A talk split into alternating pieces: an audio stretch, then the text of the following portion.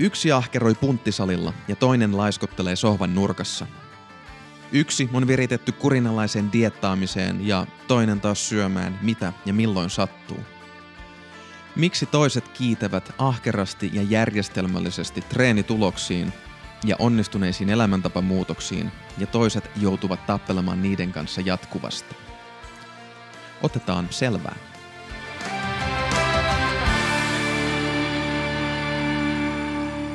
Mä oon viime aikoina yrittänyt vaihtaa vähän enemmän kasvisruokavalioon, mutta mä oon jotenkin huomannut, että se kasvisruoka ei ole ihan niin täyttävää.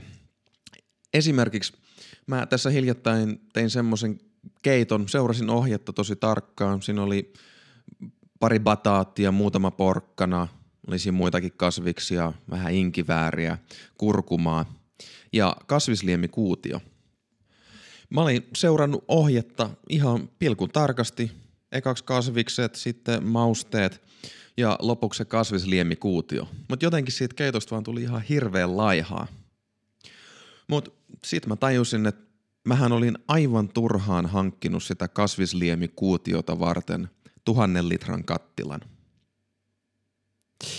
No niin, tervetuloa Voimafilosofi-podcastin jakson numero 68 pariin. Minä olen Jonne Kytölä ja leikki nyt sikseen. Tämän päivän aihe on työteliäisyys ja järjestelmällisyys.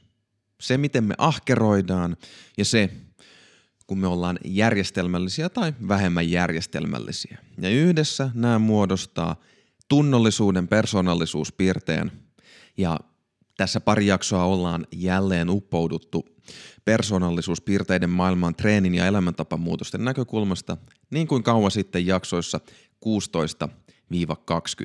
16-21. Laajemmassa mielessä, miksi tämä persoonallisuuspiirteiden vyyhti on niin tärkeä ja mielenkiintoinen, on se, että usein helposti päädytään ajattelemaan, että jos mulla on tietynlaiset persoonallisuuspiirteet, niin sit se vaan on automaattisesti joko hyvä tai huono juttu – No, tämän ajatuksen rinnalla ei sekään nyt ole täysin vierasta, että puhutaan siitä, että hei, jokaisella on omat vahvuutensa ja heikkoutensa, mutta mua jotenkin kiinnostaa varsinkin niin käytännöllisten asioiden, kuten treenin ja elämäntapamuutosten kannalta se, että miten ne heikkoudet ja vahvuudet ihan oikeasti tulee esiin ja millä tavalla ne oikein pelittää meidän persoonallisuudessa, siis siinä, miten me vuorovaikutetaan koko ympäröivän maailmamme ja itsemme kanssa. Ja se, mitä tässä nyt pari jaksoa on jo alkanut hahmottua, on se, että meidän persoonallisuus koostuu eri osista. Siitä tämä Big Five, viiden suude, suuren persoonallisuuspiirteen teoria. Mutta näiden piirteiden sisällä on jatkuvasti semmoinen jännitteinen vuorovaikutus menossa. Saman persoonallisuuspiirteen sisällä toinen puoli yrittää vetää köyttä toiseen suuntaan ja toinen toiseen suuntaan. Ja ne suunnat, joihin yritetään koko ajan mennä, on tehokkuus ja joustavuus.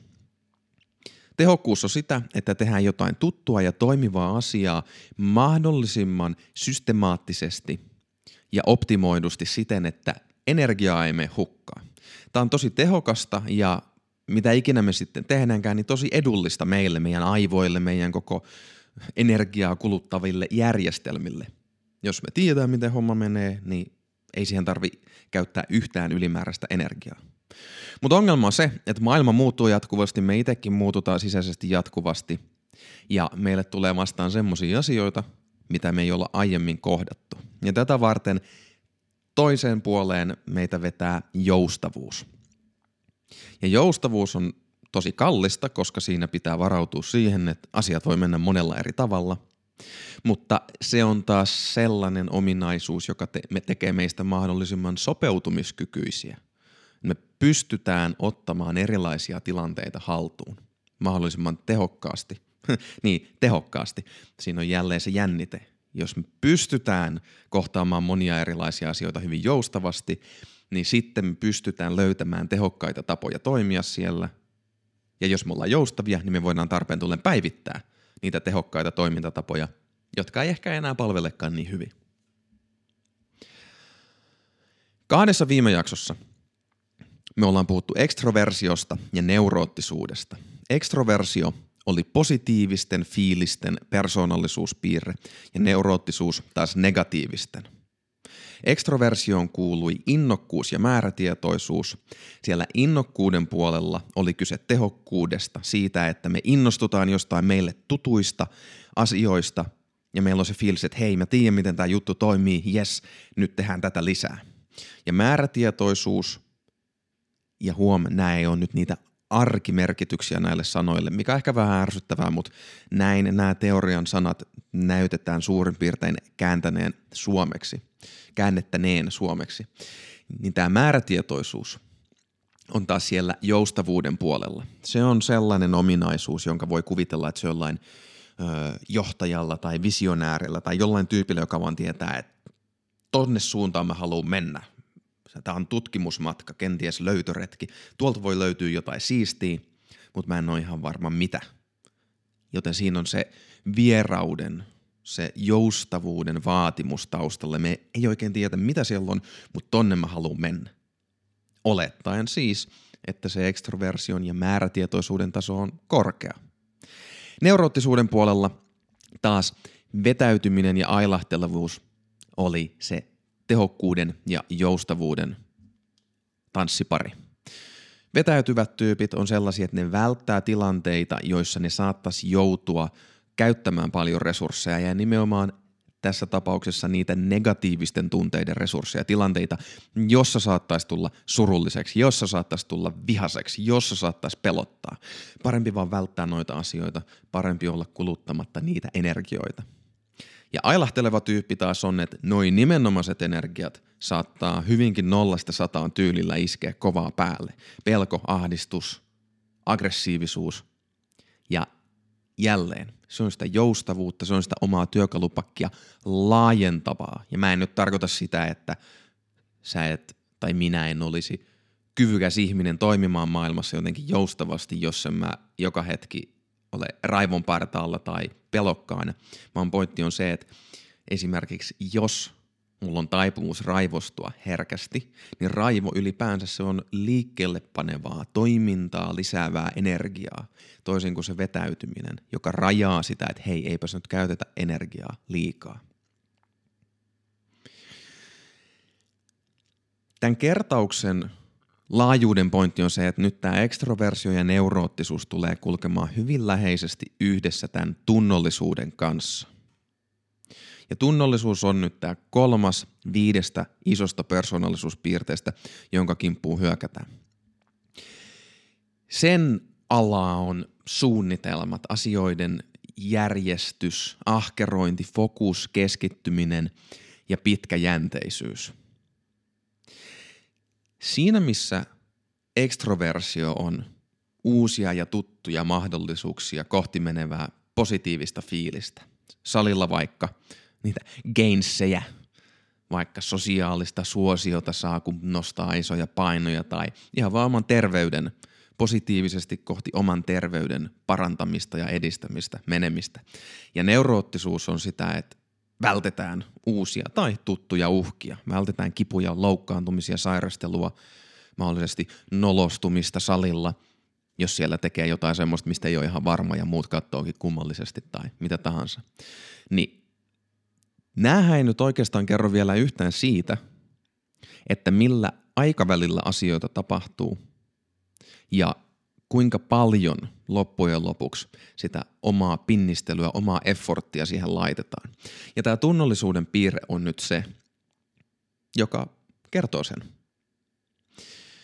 Eli tunnollisuudessa on kyse siitä, että miten omien tavoitteiden eteen työskentelee, kuinka paljon on valmis laittamaan keskimäärin efforttia johonkin asiaan ja toisaalta taas suunnitelmien noudattaminen – ja yhdessä nämä muodostaa sit motivaation pitkäkestoisuuden.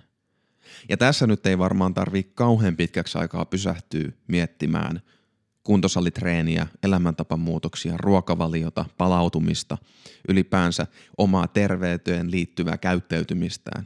Kun voi jo hoksata, no niin, motivaation pitkäkestoisuus, nämä kaikki asiat, terveystreeni, jne, niin ne ei tapahdu ihan päivässä. Joten sillä, että onko pitkäkestoista motivaatiota, niin sillä on aika iso merkitys siihen, että minkälaisia tuloksia saa. No, kuten sanottu, tunnollisuus jakautuu kahteen aspektiin, kahteen eri osa-alueeseen. Työteliäisyyteen ja järjestelmällisyyteen.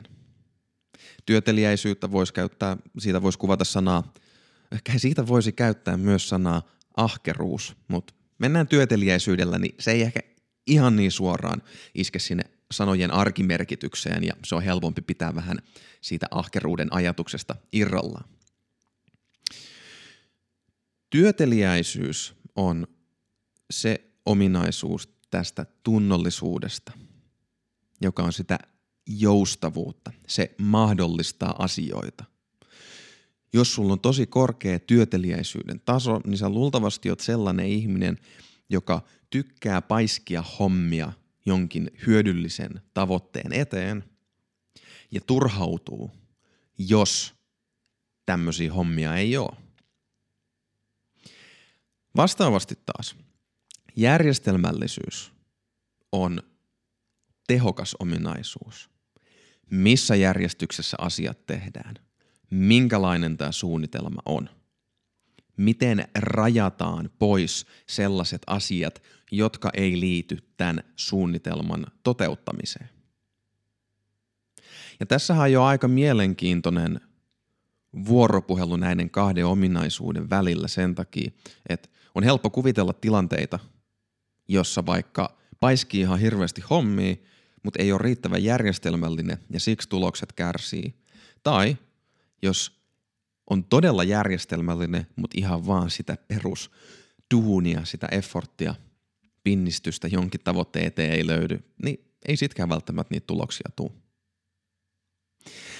No, ennen kuin mennään syvemmälle noihin tuohon, miten nämä piirteet, nämä ominaisuudet, työteliäisyys ja järjestelmällisyys voi puhua ikään kuin keskenään vuorovaikuttaa, ja ennen kuin mennään siihen, että miltä se oikeastaan näyttää, jos ne on tosi korkealla ja jos ne on tosi matalalla ja mitä etuja ja hyötyjä sieltä löytyy, niin katsotaan tunnollisuutta vähän vielä niiden viime jaksojen ekstroversion ja neuroottisuuden näkökulmasta, koska niissä on aika merkittävä pointti sen kannalta, miten voi ymmärtää omaa itseä, että hei, mistä asioista mä saan positiivista fiilistä ja missä asioissa taas negatiiviset fiilikset voi tulla enemmän vastaan.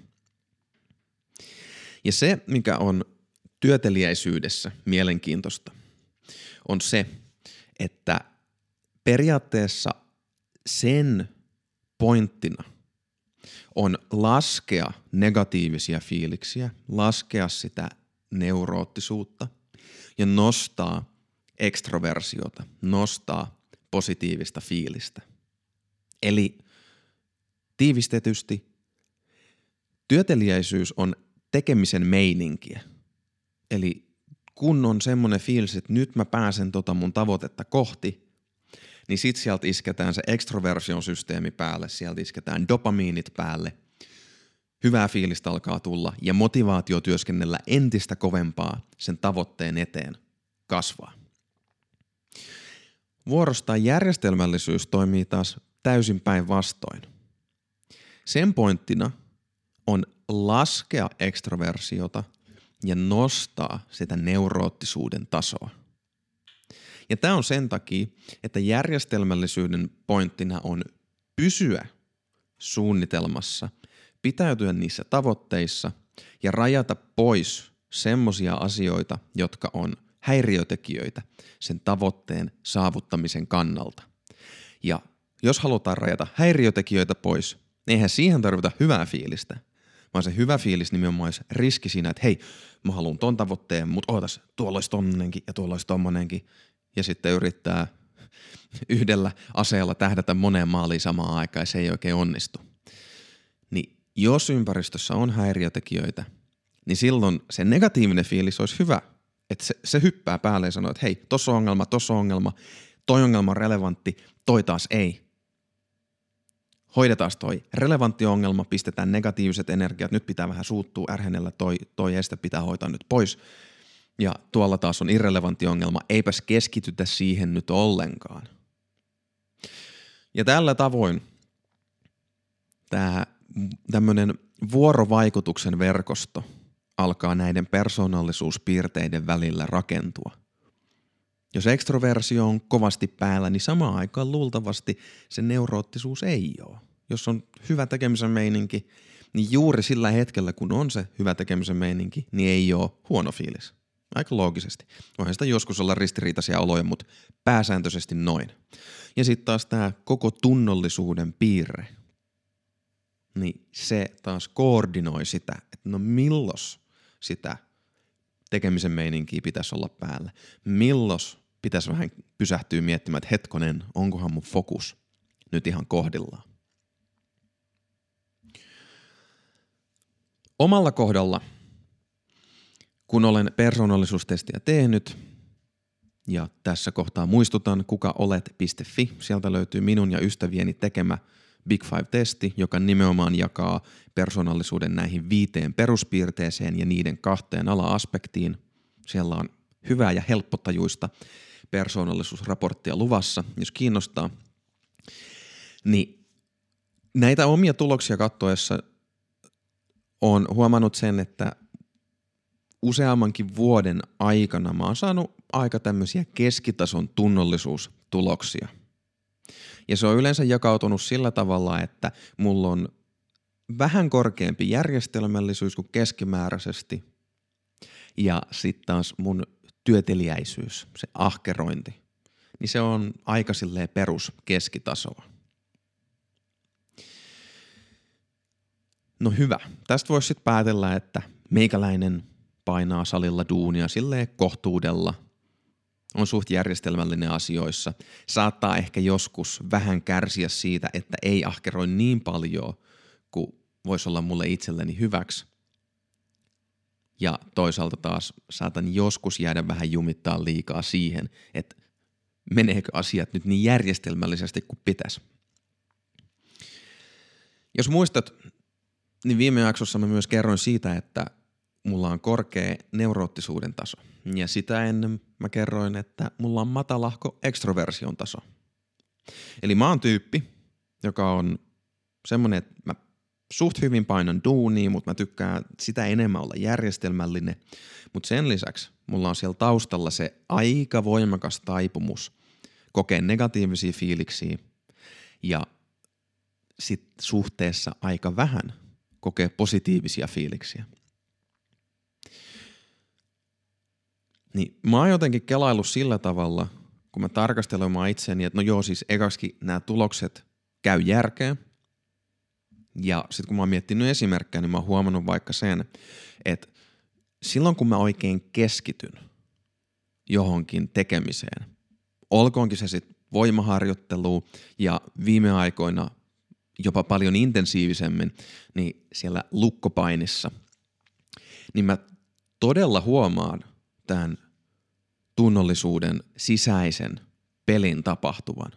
Se, että kun mä keskityn lukkopainiin ja mulla on semmoinen fiilis, että mä teen jotain hauskaa, hyödyllistä, monipuolista, siinä on sosiaalinen elementti, taidot kehittyy, mä pääsen itse ratkaisemaan monipuolisia ongelmia, niin silloin se mun oma luontainen taipumukseni kokee aika paljon negatiivisia fiiliksiä, niin se tuntuu tosi dempatulta, se tuntuu pehmennetyltä.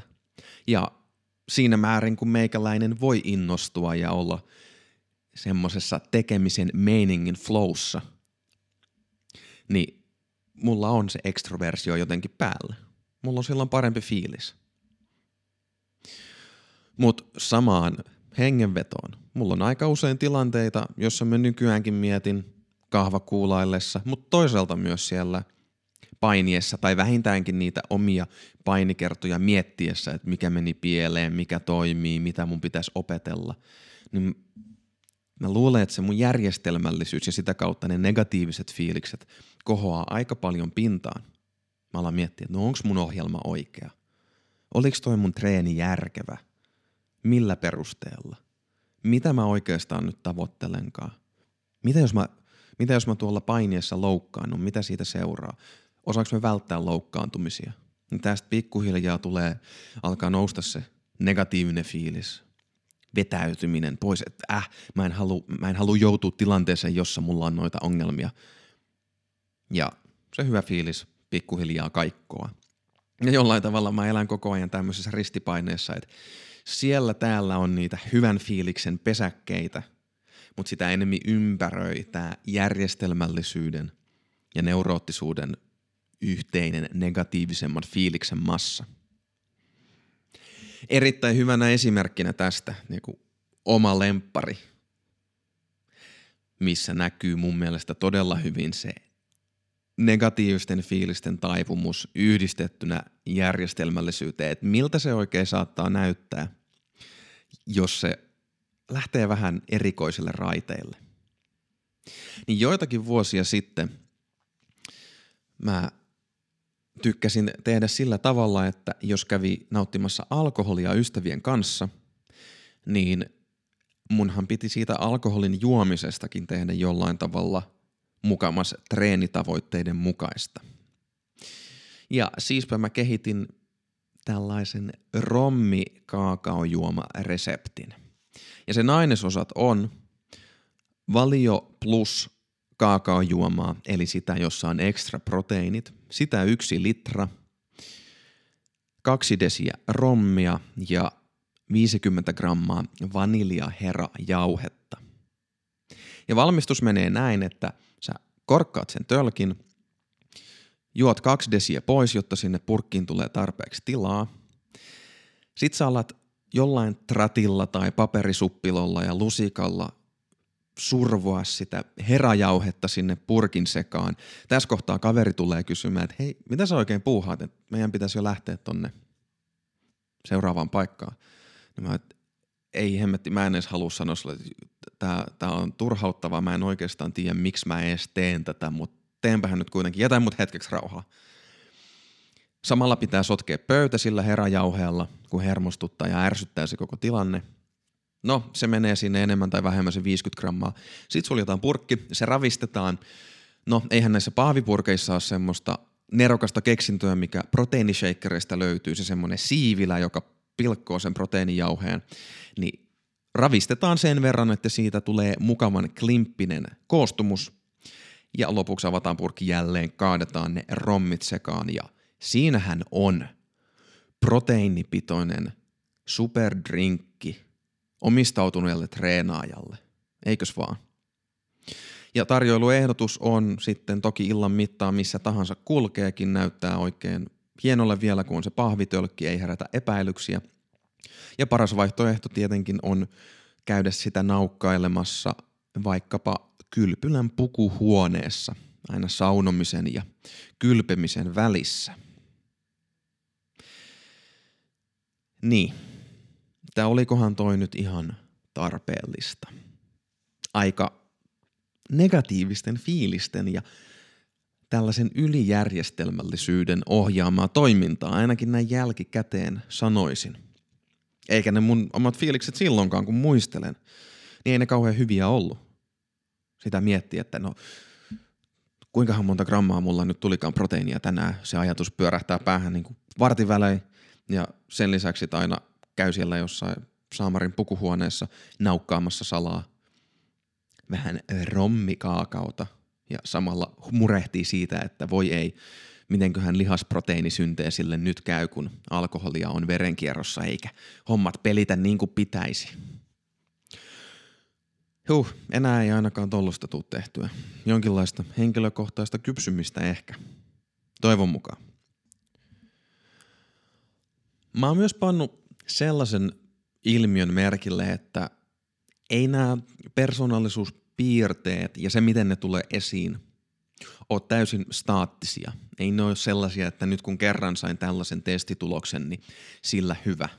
Vaan ihan elämäntilanteella sillä, että minkälaisessa kontekstissa on, minkälaisia ihmisiä, minkälaisia tavoitteita ympärillä on, niin se vaikuttaa aika paljon. Treenimielessä sen mä nyt oon huomannut, että aikanaan kun mulla oli vaan yliopisto-opintoja ja treenaamista, ne oli vähän niin kuin ne mun henkilökohtaisen elämän prioriteetit, niin treeni kulki paljon paremmin ja sain paljon parempia tuloksia. Ihan vaan sen takia musta tuntuu, että mulla oli näitä tunnollisuusresursseja ja ylipäänsä elämän muita voimavaroja paremmin ohjattavissa siihen treenaamiseen. Mutta opintojen jälkeen siirtyminen työelämään ja nyt pari vuoden ajan ihan täysin yksin yrittäjyyteen, niin huomaan, että ei ole samanlaisia resursseja siihen treenaamiseen, että se oma, oma työteliäisyys, minkä verran sitä onkaan ja järjestelmällisyys, niin ei ne ole samalla tavalla niin kristallin kirkkaasti ohjattavissa treenaamiseen, koska elämässä on kaikenlaista muutakin meneillään ja tuntuu, että se kokonaiskuormitus loppujen lopuksi on isompi kuin silloin opintoaikana.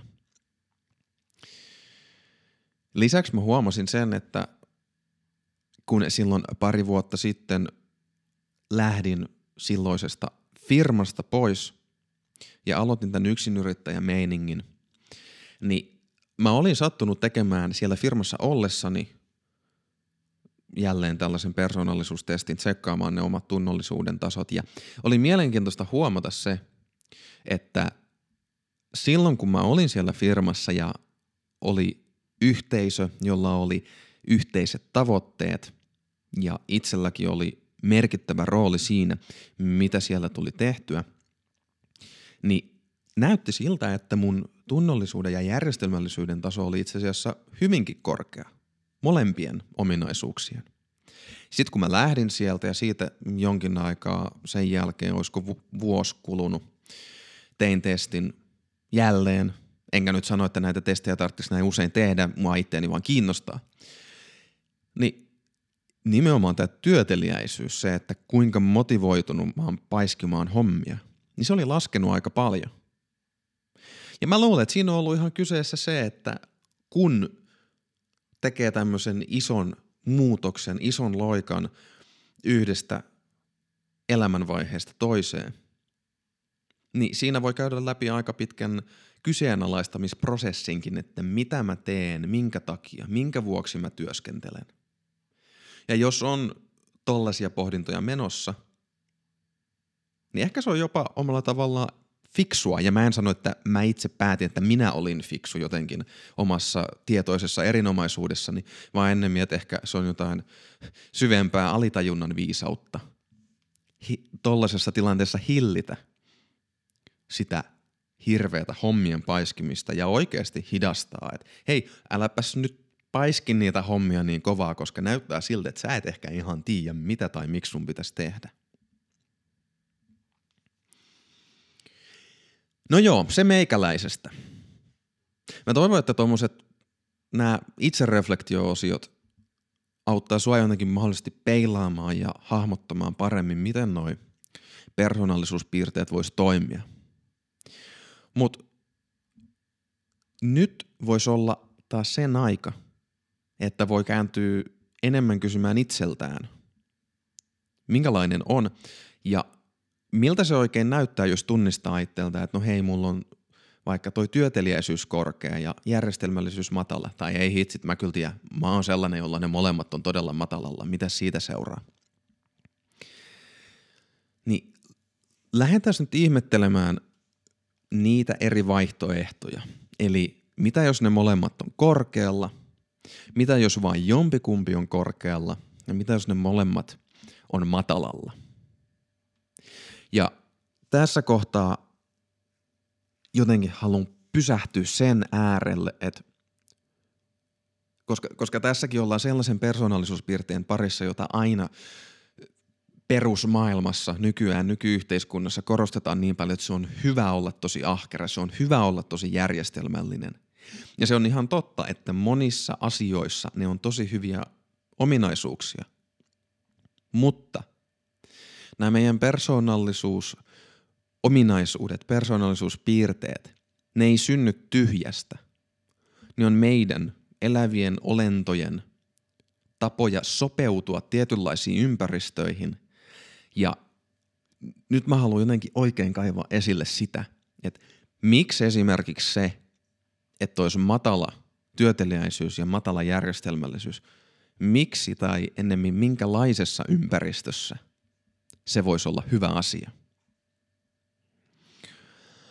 Mutta hypätään nyt ihan ensiksi siihen nykymaailman ihailtuun ominaisuuspariin, eli korkeaan työteliäisyyteen ja korkeaan järjestelmällisyyteen. Eli siihen, jos oma halu tehdä kovaa duunia ja oma kyky keskittyä kovasti on mallillaan. Niin silloin se ympäristö, jossa pärjää kaikkein parhaimmalla tavalla, on tosi vakaa, mutta siellä voi kuitenkin olla relevantteja häiriöitä, houkutuksia tai uhkia. Eli jos sulla on semmoinen taipumus, että sä haluat, jos sä luontaisesti painat tosi kovasti duunia, niin se on tosi hyvä juttu, jos se ympäristö on vakaa, koska sitten ne asiat, joita sä teet, voi tuottaa luotettavasti sen tavoitteen mukaisia välionnistumisia ja lopputuloksia.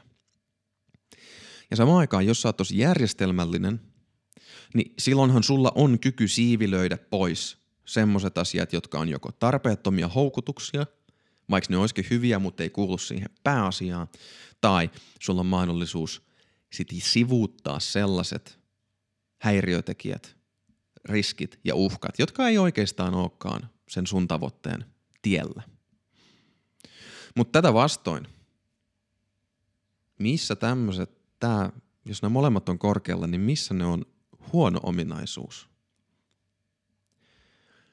Epävakaassa ympäristössä, jossa on paljon arvaamattomia uhkia tai mahdollisuuksia.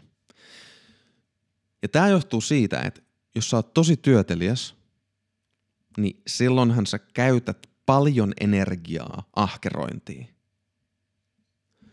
Entä jos se ympäristö on tosi epävakaa? Mitä jos joka kerta, kun sä yrität tehdä jotain ja pinnistät, laitat, laitat kaiken peliin, niin ihan vaan sen ympäristön takia joka hemmetin kerta ne pinnistelyt valuu hukkaan. Ja järjestelmällisyyden kannalta taas joutuu tosi isoihin ongelmiin siinä kohtaa, jos ne ympäristön houkutukset ja vaarat on tosi arvaamattomia. Ja tämä johtuu siitä, että järjestelmällisyys, jos miettii tässä tapauksessa ihan sitä, miltä se sanakin kuulostaa, niin sehän kuulostaa siltä, että tehdään jotain systemaattisesti. Eli kyseessä on jokin tuttu asia, joka oikeasti voidaan ottaa haltuun sellaisella tavalla, että sitten se voi vähän niin kuin jättää pyörimään taustalla. Mutta semmoisessa tilanteessa, jossa se ympäristö koko ajan muuttuu arvaamattomasti, niin silloinhan sellainen tyyppi, jolla olisi korkea neuroottisuuden taso, jonka mieli ja kroppa käyttää paljon resursseja jatkuvaan varautumiseen ja valppaana oloon, niin se pärjäisi tosi hyvin, koska se olisi varautunut ja valpas siihen, että mitä tahansa voi tapahtua. Se on kuluttavaa, mutta se on vähemmän kuluttavaa arvaamattoman vaarallisessa ympäristössä kuin olla näkemättä niitä vaaroja, jotka johtaa sitten täystuhoon. Kuntosalin kannalta, kun tässä nyt puhuttiin paljon tuosta ympäristöstä, ja mehän aina ollaan tietyssä ympäristössä, niin kuntosalin kannaltahan se nyt on aika itsestään selvää, että se on loppujen lopuksi todella – ennakoitava ja vakaa ympäristö verrattuna melkein mihin tahansa muuhun liikuntalajiin esimerkiksi. Siinä vaiheessa, jos otetaan mikä tahansa joukkuelaji, ihmiset juoksee, monikymmenkiloiset liha- ja luuukkelit juoksee kentällä, saattavat törmäillä toisiinsa, vaihtavat suuntaa äkisti ja parhaimmillaan vielä joku vauhdikkaasti lentävä kapistus siinä pelivälineenä – niin siinä on niin paljon arvaamattomia elementtejä mukana, että ne omat urheilulliset ominaisuudet pitää olla ja aika hyvässä kuosissa, jos haluaa päästellä kovaa menemään. Mutta kuntosalilla. Käytännössä mitään ei tapahdu nopeasti tai arvaamattomasti, ellei sitä itse aiheuta. Lukuottamatta tietty jotain kummallisia onnettomuuksia, jos nyt pudottaa painokiekon varpailleen tai jotain muuta sellaista. Niin siinä mielessä kuntosali toki ympäristönä on sellainen – jossa nämä korkean työteliäisyyden ja korkean järjestelmällisyyden hedelmät pääsee hyvin esiin. No entä sitten, jos on tosi ahkara, tosi työteliäs, mutta järjestelmällisyys on matala? No jälleen, luotettava ympäristö on silloin tosi hyvä juttu. Jälleen sen takia, koska itsellä on taipumus paiskia hommia. Ja jos se ympäristö on luotettava, niin luultavasti se työ tuottaa hyviä hedelmiä. Ja jos järjestelmällisyys tämän ohella onkin sitten matala, niin sellaiset ympäristöt, jossa todella saa keskittyä siihen yhteen asiaan ja ei ole häiriötekijöitä ja epäonnistumisen riski on tosi matala, niin silloin pärjää todella hyvin. Esimerkiksi jos voi olla aika varma siitä, että treenatessa loukkaantumisriski on tosi matala ja ohjelma on hyvä, niin sit vaan täysillä päin, jos on kova tekemään duunia, eikä ole muita häiriötekijöitä. Sit pärjää hyvin. Mutta jälleen, kolikolla on kääntöpuoli. Jos olosuhteet on sellaiset, että kovalla duunilla ei nyt yksinkertaisesti ole väliä, jos vaikka on loukkaantunut sellaisella tavalla, että joutuu leputtamaan kauan, niin silloin siitä omasta ahkeruudesta, työtelijäisyydestä ei ole hyötyä. Ja jos se järjestelmällisyys vieläpä on tosi matala, niin jos tämän lisäksi ympäristö on täynnä semmoisia asioita, mitkä kiinnittää oma huomion. Hei, tonne voisi mennä, tuolla on hyvä, hyvä idea, tota voisi koklaa tai tota voisi koklaa. Ei hitsit, nyt en tunnistanut tota vaaraa, nyt en tunnistanut tota vaaraa. Niin siinä kohtaa sen heikon järjestelmällisyyden takia voi joutua ongelmiin. Miltä kuulostaa? Onko sä tunnistanut itsesi jommasta kummasta noista vaihtoehdosta? Olisi tosi korkea järjestelmällisyys ja tosi korkea työtelijäisyys. Vai sellainen, että ehkä se järjestelmällisyys ei olekaan korkea, vaikka työtelijäisyys olisi. No, et välttämättä. Vielä on kaksi vaihtoehtoa jäljellä. Ja toinen niistä on se, että järjestelmällisyys olisi todella korkea ja tunnollisuus olisi matalampi. Eli oikeastaan vähän sellainen, mitä mä jo omalla kohdalla kuvailin jonkin verran. Ja tässähän tapauksessa se ympäristö, jossa pärjää, on sellainen, jossa välttämättä se ahkerointi, hommien paiskiminen ei itse asiassa tuota niin hyviä hedelmiä kuin voisi toivoa. Et duunin ja tulosten välinen suhdeluku ei ole kauhean hyvä. Mutta koska se järjestelmällisyys on korkea, niin tästä huolimatta pystyy ainakin keskittymään siihen pieneen määrään, mitä voi tehdä. Eli semmoisessa tilanteessa, jossa tosi työtelijäs tyyppi saattaisi turhautua, että hitsit, miksei nyt ole enempää duunia, mä haluan tehdä enemmän hyödyllisiä asioita. Niin tällaisella persoonallisuusprofiililla, että järjestelmällisyys on korkea ja työtelijäisyys matalampi, niin voi itse asiassa pärjätä aika hyvin, että hei, nyt ei voi yksinkertaisesti voi tehdä kauheasti juttuja. Ja se on tärkeää, että nyt ei ainakaan tehdä sellaisia virheitä, jotka meidän on aika helppo systemaattisesti välttää. Ja jälleen, huonona puolena on se, että mikäli nyt olisi se hetki painaa duunia ja niitä uhkia, häiriöitä ja houkutuksia ei yksinkertaisesti ole, niin tällä tyypillä jää paljon hyviä juttuja pöytään. Se ei yksinkertaisesti saa aikaiseksi, koska ei sieltä vaan tuu sitä intoa ja duunia, minkä tarvitsisi silloin, kun on aika takoa rautaa. Ja viimeisenä, ehkä kenties kaikkein hankalin, vähän samalla tavalla kuin se viime jakson neuroottisuus. Että jos tunnistaa itsestään ja vieläpä saa testituloksen, joka puoltaa sitä, että on korkeat neuroottisuuden tasot, niin se voi kuulostaa siltä, että ei hemmetti, tämä on aivan hanurista. Miksi, miksi mä oon tyyppi, jolla pitää olla näin korkeat negatiivisen fiiliksen tasot? Niin samalla tavalla, jos on tosi matala tunnollisuuden taso, niin sekin voi tuntua aika kurjalta. Mutta siinä on omat plussansa ja omat miinuksensa. Jos on tyyppi, joka ei luontaisesti halua paiskia kovasti hommia, eikä ole järjestelmällinen, niin tämä, seur- on seurannut jostain. Toki siinä on sy- synnynnäinen puoli mukana näissä kaikissa persoonallisuuspiirteissä on geenit mukana, mutta ympäristöllä on tosi iso vaikutus siihen, minkälaiseksi meidän persoonallisuus muovautuu. Niin nyt kysymys on se, että minkälainen minkälaisessa ympäristössä sellainen tyyppi on kasvanut, minkälaisessa ympäristössä ihminen muovautuu sellaiseksi, että se ei halua paiski hommia, eikä se ole kovinkaan järjestelmällinen. No sehän on just se kaikkein pahin mahdollinen ympäristö sille tosi tunnolliselle tyypille. Epävakaa ja semmoinen paikka, missä on paljon uhkia, paljon houkutuksia. Luultavasti vaikka sellainen, että sä et ikinä tiedä, mitä siitä seuraa, jos sä teet kovasti duunia, niin johtopäätös on loogisesti se, että miksi mä tekisin duunia, koska mä en ikinä tiedä, mitä siitä seuraa.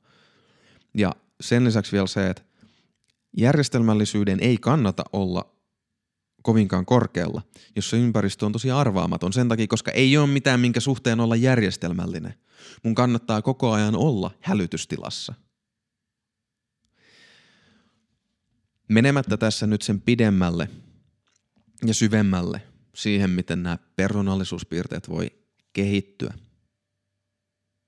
niin joka tapauksessa itselleni on ollut tosi puhutteleva se ajatus, että sellaiset tyypit, jotka kokee, että heidän on vaikea keskittyä pitkäjänteisesti ja olla järjestelmällisiä, niin ainakin sitä voisi lähteä ymmärtämään sitä kautta, jos kysyy itseltä, että no hei, minkälaisissa ympäristöissä ja tilanteissa mä oon kasvanut. Ja onko ne ollut sellaisia, että ehkä oman työn, palkkioiden ja rangaistusten suhde – ei ole ollut johdonmukainen. Jos tällaisen huomaa, niin mä luulen, että voi, voi mahdollisesti päästä paremmin jyvälle siitä, miksi nykyään omassa elämässä, jos on sellaisessa tilanteessa, niin mahdollisesti vaikka se treeni tai laajemmassa mielessä, laajemmassa mielessä elämäntapamuutokset ei oikein ota sujuakseen. Mä ajattelisin myös että on hyvä muistaa se, että vaikka olisi jollain elämän osa-alueella todella omistautunut, paiskii kovasti hommia ja fokus on tosi kova, niin ei se tarkoita, että se olisi jokaisella elämän osa-alueella sellainen. Ja tämä voi liittyä tosi paljon siihen, että minkälaisia ihmisiä on ympärillä, mistä ylipäänsä, minkälaisesta tekemisestä tykkää – mutta aika paljon myös siihen, että missä ne menee ne omat positiivisen fiiliksen ja negatiivisen fiiliksen tasot. Mä esimerkiksi tässä hiljattain jälleen, kun lukkopainista kiinnostuneena seuraan vähän, että mitä siellä lajissa tapahtuu, niin siellä on tällä hetkellä suurenmoinen nuori mestari Gordon Ryan ja hän ja hänen valmentajansa aina puhuu siitä, että hänellä on niin hemmetin kova itsevarmuus ja toki taidot, joiden varaan se itsevarmuus rakentuu. Mutta en mä tätä Gordon Ryania tietenkään tiedä se enempää kuin mitä hänen julkisuuskuvansa antaa myöten, mutta ei se tarkoita, että hän itsevarmana, ahkerana ja paljon keskittyvänä jujutsumestarina olisi ahkera ja fokusoituisi jokaisessa elämän osa-alueessa samalla tavalla. Et Jokaisella meistä on ne omat tunnollisuusresurssit ja ei niitä voi joka paikassa maksimissa pitää. All right. Sellainen setti tunnollisuudesta, työteliäisyydestä, duunin painamisesta sekä järjestelmällisyydestä, siitä kuinka kovaa keskittyy. Ja rakentui myös sitä verkostoa, miten ne meidän muut persoonallisuuspiirteet, tähän mennessä käsiteltynä ekstroversio ja neuroottisuus, millä tavalla ne yhdessä vuorovaikuttaa ton kanssa. Ja mä ajattelisin, että jos näitä omia persoonallisuuspiirteitä osaa hahmottaa ja jos nimenomaan osaa tunnistaa ton oman tunnollisuuden tasonsa, niin siitä voi saada tosi paljon jeesiä treeni- ja ruokavalioon. Toisaalta sen takia, että pystyy paremmin arvioimaan sen, mihin pystyy. Ja sitten toisaalta sen takia, että kun sen arvion kerran pystyy tekemään, niin voi joko olla itselleen ankarampi tai armollisempi sen perusteella, minkälainen oma persona on, sen sijaan, että kuvittelee olevansa joku muunlainen tyyppi. Ensi kerralla Sovinnollisuus, neljäs persoonallisuuspiirre. Siinä on kyseessä sosiaalinen harmonia, itsekkyys, yhteistyö, myötätunto ja yhteiset pelisäännöt.